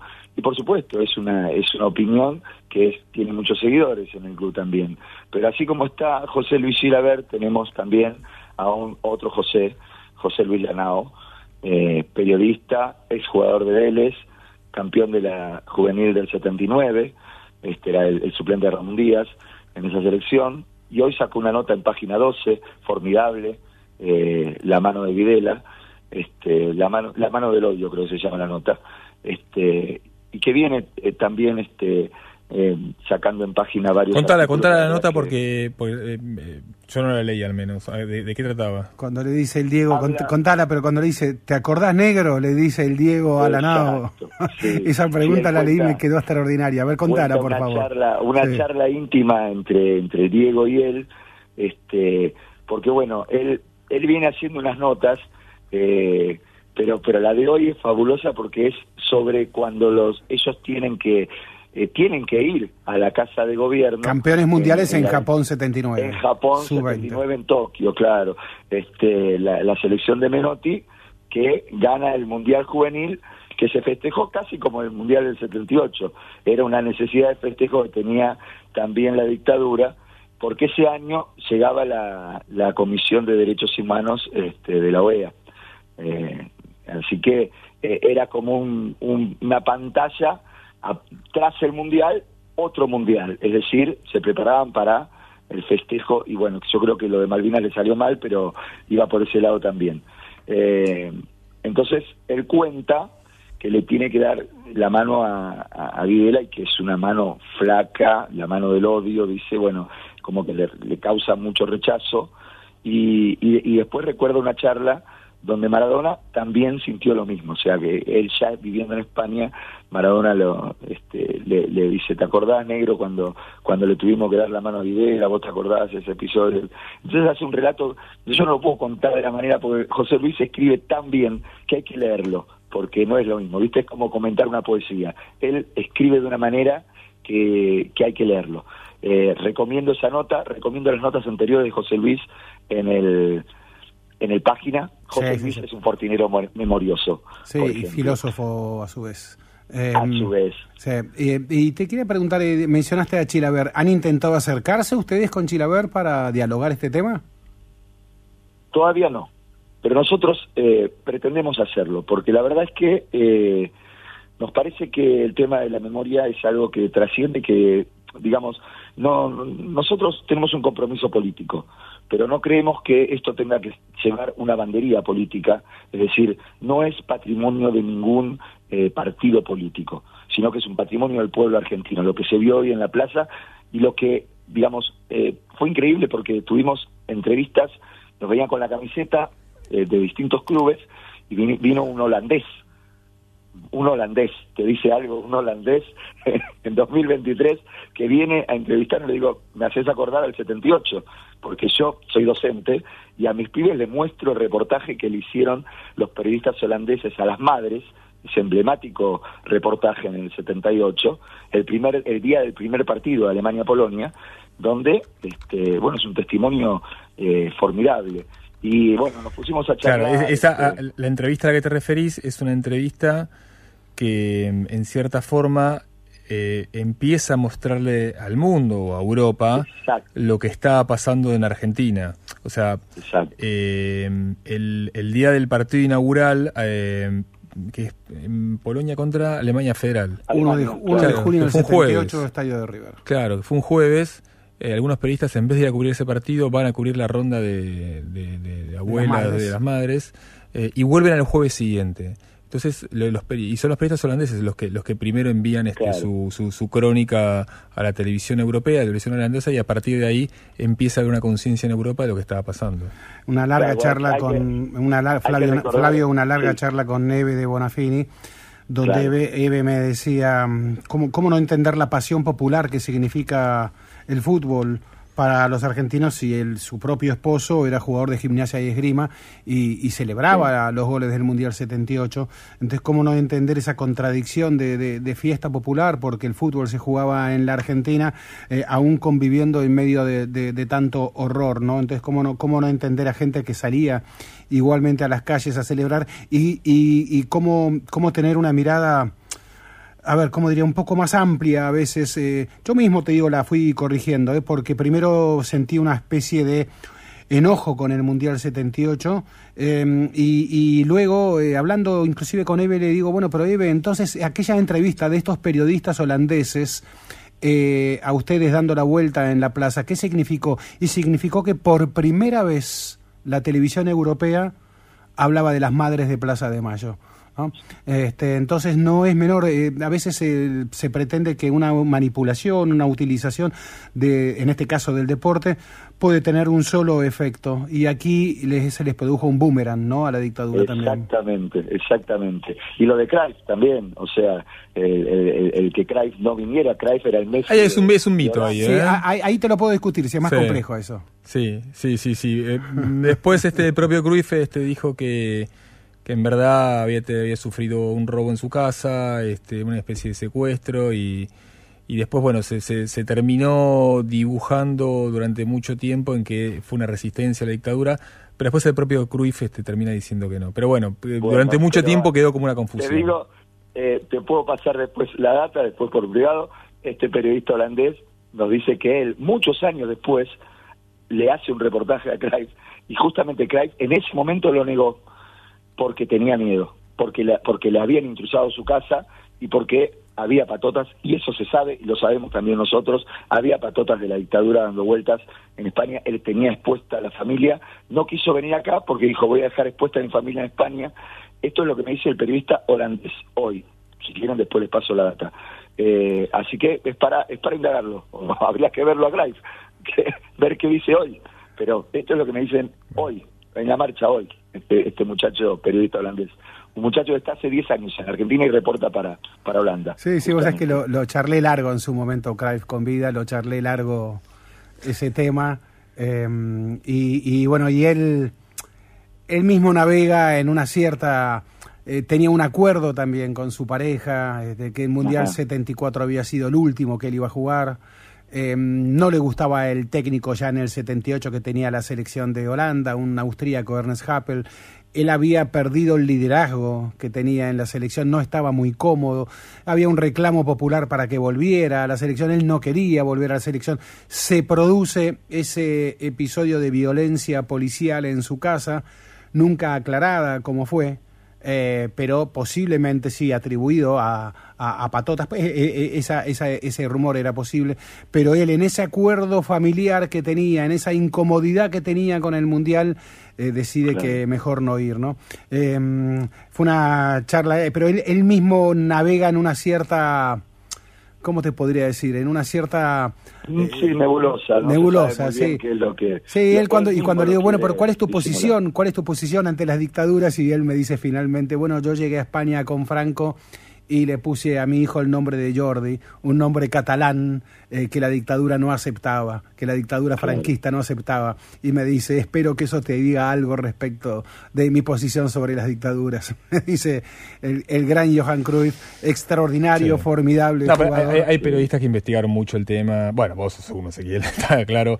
Matías Bauso también. Y bueno, que hay como una aceptación de que de que en verdad digamos, sí pero hay una nebulosa claro. hay una nebulosa y que, que queda y que el propio gran Johan Cruyff la, la, deja ahí también en un sentido no eh, pero bueno yo te, te, no sé si, si nos queda algo que vos quieras contar de esta actividad que van a hacer mañana eh, para para bueno para convocar a la gente velezana no y, sí, y no, claro, y no solo invitar, velezana. Invitar sí no solo velezana porque nos parece que el fútbol es es una pasión y digamos y nuestros eh, detenidos desaparecidos tenían las mismas pasiones que, que, tienen cualquier mortal porque finalmente eran eso eran eran personas de carne y hueso que vivían que vivían apasionadamente sus barrios sus barriadas hacían deporte vivían la pasión del, del deporte y, y, de pronto que, que los clubes nos hagamos cargo de, de nuestros desaparecidos y desaparecidas deportistas, no solo de, de, la parte futbolística, sino también, como te dije, la, el, el, primer caso es una nadadora, campeona, sí. en la década del 60. Este, después hay una chica que también hacía eh, hockey en Vélez este, y, y patín, y, y, era de la murga del barrio. Este, o sea que eh, es unir de vuelta y reconocernos en, en, la memoria. Creo una, que eso me, es, es, importante. Sí, me queda una, me, me, surge una última pregunta. Como futbolero y como activista de la memoria y los derechos humanos, eh, en ese doble rol te pregunto, ¿viste el partido anoche de la selección argentina? Sí, claro. Sí, sí, sí. Eh, 23 de marzo del 76, vísperas del 24. ¿Te hubiese gustado ver en ese escenario o no alguna referencia, algún recuerdo del 24 de marzo del 76? La verdad que sí, me hubiera gustado. También me hubiera gustado ver en la cancha de Vélez, eh, cuando eh, fue el, el, el, martes pasado, martes eh, 20, 21, ¿no? Sí. De, de marzo, en la Semana de la Memoria. Me hubiera gustado verlo, sabiendo que nosotros además lo propusimos. Pero bueno, tiempo al tiempo. Hoy Vélez por lo menos sacó una, un comunicado, un, un, un escueto nunca más, pero es importante en su página oficial y es importante que todos los clubes se hagan cargo de esto porque nunca más es de toda la sociedad argentina, no es solamente de algunos. Y retomo lo que vos me decís del partido de ayer. Eh, justamente de José Luis Narao, eh, en los últimos días, en, en marzo, saca dos notas sobre Messi. Una, la foto fatídica de Messi con, con Macri, donde muy cuestionada por, por determinada gente de derechos humanos, justamente. Eh, y él, antes que eso, hace una referencia a otra foto de Messi, una foto de Messi con el juez Baltasar Garzón en España, donde Garzón le pide un autógrafo a Messi y Messi le pide un autógrafo a Garzón. Y entonces hace un raconto de, del verdadero Messi. ¿Cuál es el verdadero Messi? ¿El verdadero Messi es el de la foto con Macri o es el que le pide un autógrafo a Garzón y el que se saca la foto con las abuelas y el que hace la campaña de las abuelas que termina haciendo que Estela de Carlotto encuentre a su nieto, a Ignacio Montoya. ¿Cuál es? Sí, me parece a veces que una foto no, no quiere decir una película. Eh, No, pero las fotos son foto. importantes. Las Sí. fotos son importantes. En esta época muy donde digamos la imagen es mucho, en estos casos esas imágenes dicen mucho. La foto me parece con con ¿Fatídica no es mucho foto- ¿Eh? calificar de fatídica una foto con un expresidente de Argentina? No, no, fatídica no. Porque no dijiste vos, por eso, por eso te... ¿Lo dije yo? Sí, sí. Bueno, no sé. Eh, si lo dije, perdón, eh, no, no, no creo que sea. Creo que es una foto, es una foto que justamente para mí es, es como que, bueno, es, es en un contexto donde eh, el expresidente está, en, en, eh, digamos, eh, como funcionario de la FIFA y no le queda otra a Messi, es así. Este, bueno, le hubiera quedado otra negarse, sí, pero hubiera sido un costo demasiado alto, me parece. Y de todas maneras, es un, es como dicen ustedes, un expresidente. Yo como maestro también tengo que enseñar que fue un expresidente y se le debe el respeto necesario porque es un presidente de la democracia, ¿sí? Aunque algunas cosas ha cercenado de nuestra democracia, la ha restringido bastante en algunos aspectos y los estamos sufriendo. Pero, pero creo que sí, que, que, que vale la pena repensar. En el partido de ayer hubiera estado bueno este, una, una mención, porque como dicen ustedes y como, como, como decimos nosotros en Derechos Humanos, el 24 de marzo es patrimonio ya de todo el pueblo argentino, no es de una parte. Eh, los negacionistas, mal que les pese, eh, este es el país que juzgó a los militares, este es el país donde las madres de Plaza de Mayo han recorrido el mundo, como hablamos antes, a través de que la, cuando la prensa argentina no lo podía hacer, lo hicieron periodistas en el extranjero con la ayuda de periodistas argentinos, porque hay que decirlo también, muchos se jugaron el, pelle- el pellejo. Acá existió un Rodolfo Walsh que no es estudiado en la Argentina nada más, es estudiado en el planeta entero. Entonces me parece que eh, hay que reconocer esto como patrimonio cultural de la Argentina. Eh, la resistencia y la marcha que se hizo hoy y que se hace cada 24 es patrimonio de todo el pueblo, le pese a quien le pese. Que Argentina es algo más que campeón mundial de fútbol ha quedado claro.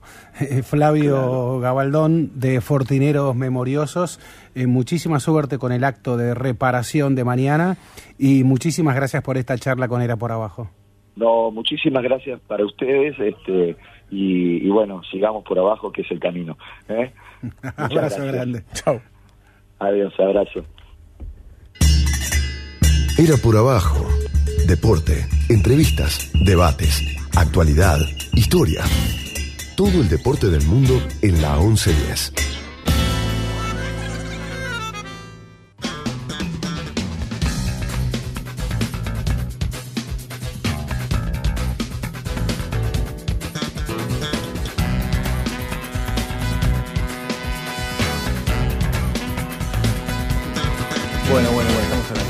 Sé digo por qué me hacen abrir el teléfono. Eso- Sí, vos sabés que no solo el Napoli está a punto de salir campeón en Italia. Vos sos medio italiana, Murs. Te voy a contar esto. Eh, sí, Marini es el apellido de mi vieja, así que. Mira, mira, mira. ¿De qué, parte. ¿De qué parte de Italia? Ah, del norte. Marmorero Genovés. No, bueno, te voy a contar una, una historia del sur de Italia. No solo el Napoli está por salir campeón por primera vez en la era post-Maradona, porque el Napoli salió campeón dos veces, las dos con Maradona, 87 y 90.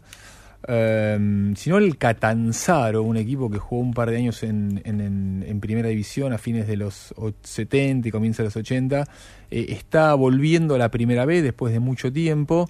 El Fronsinone, que es un equipo del sur de, de Roma, todo lo que sea sur de Roma vendría a ser el sur de Italia, a grosso modo, está cerca de ascender a primera.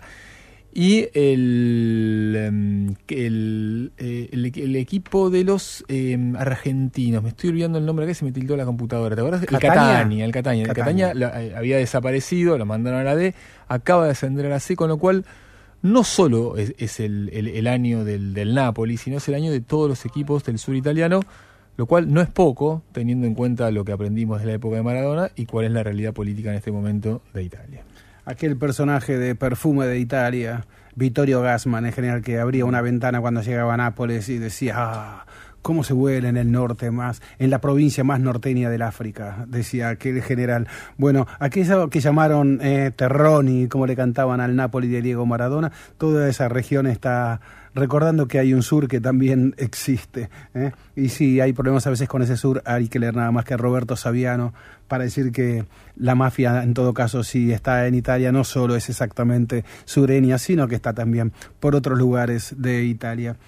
Eh, estimado Andrés Burgo, Alejandro Wall, aquí Ezequiel Fernández Mur, nos vamos despidiendo. Le mandamos saludos a Gustavo Flores desde El Salvador. Eh, pero un gran abrazo al Sí, Bocha ahí. a Gisela desde Avellaneda. ¿Alguien más? No, yo tengo todos Muy bien. Maga Coan, Un placer.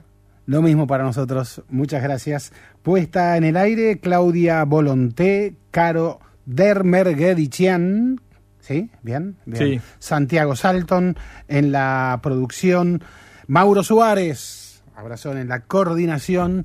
Eh, los dejamos en compañía de Pablo Marchetti y retornamos el viernes que viene de 20 a 22 con Era por Abajo.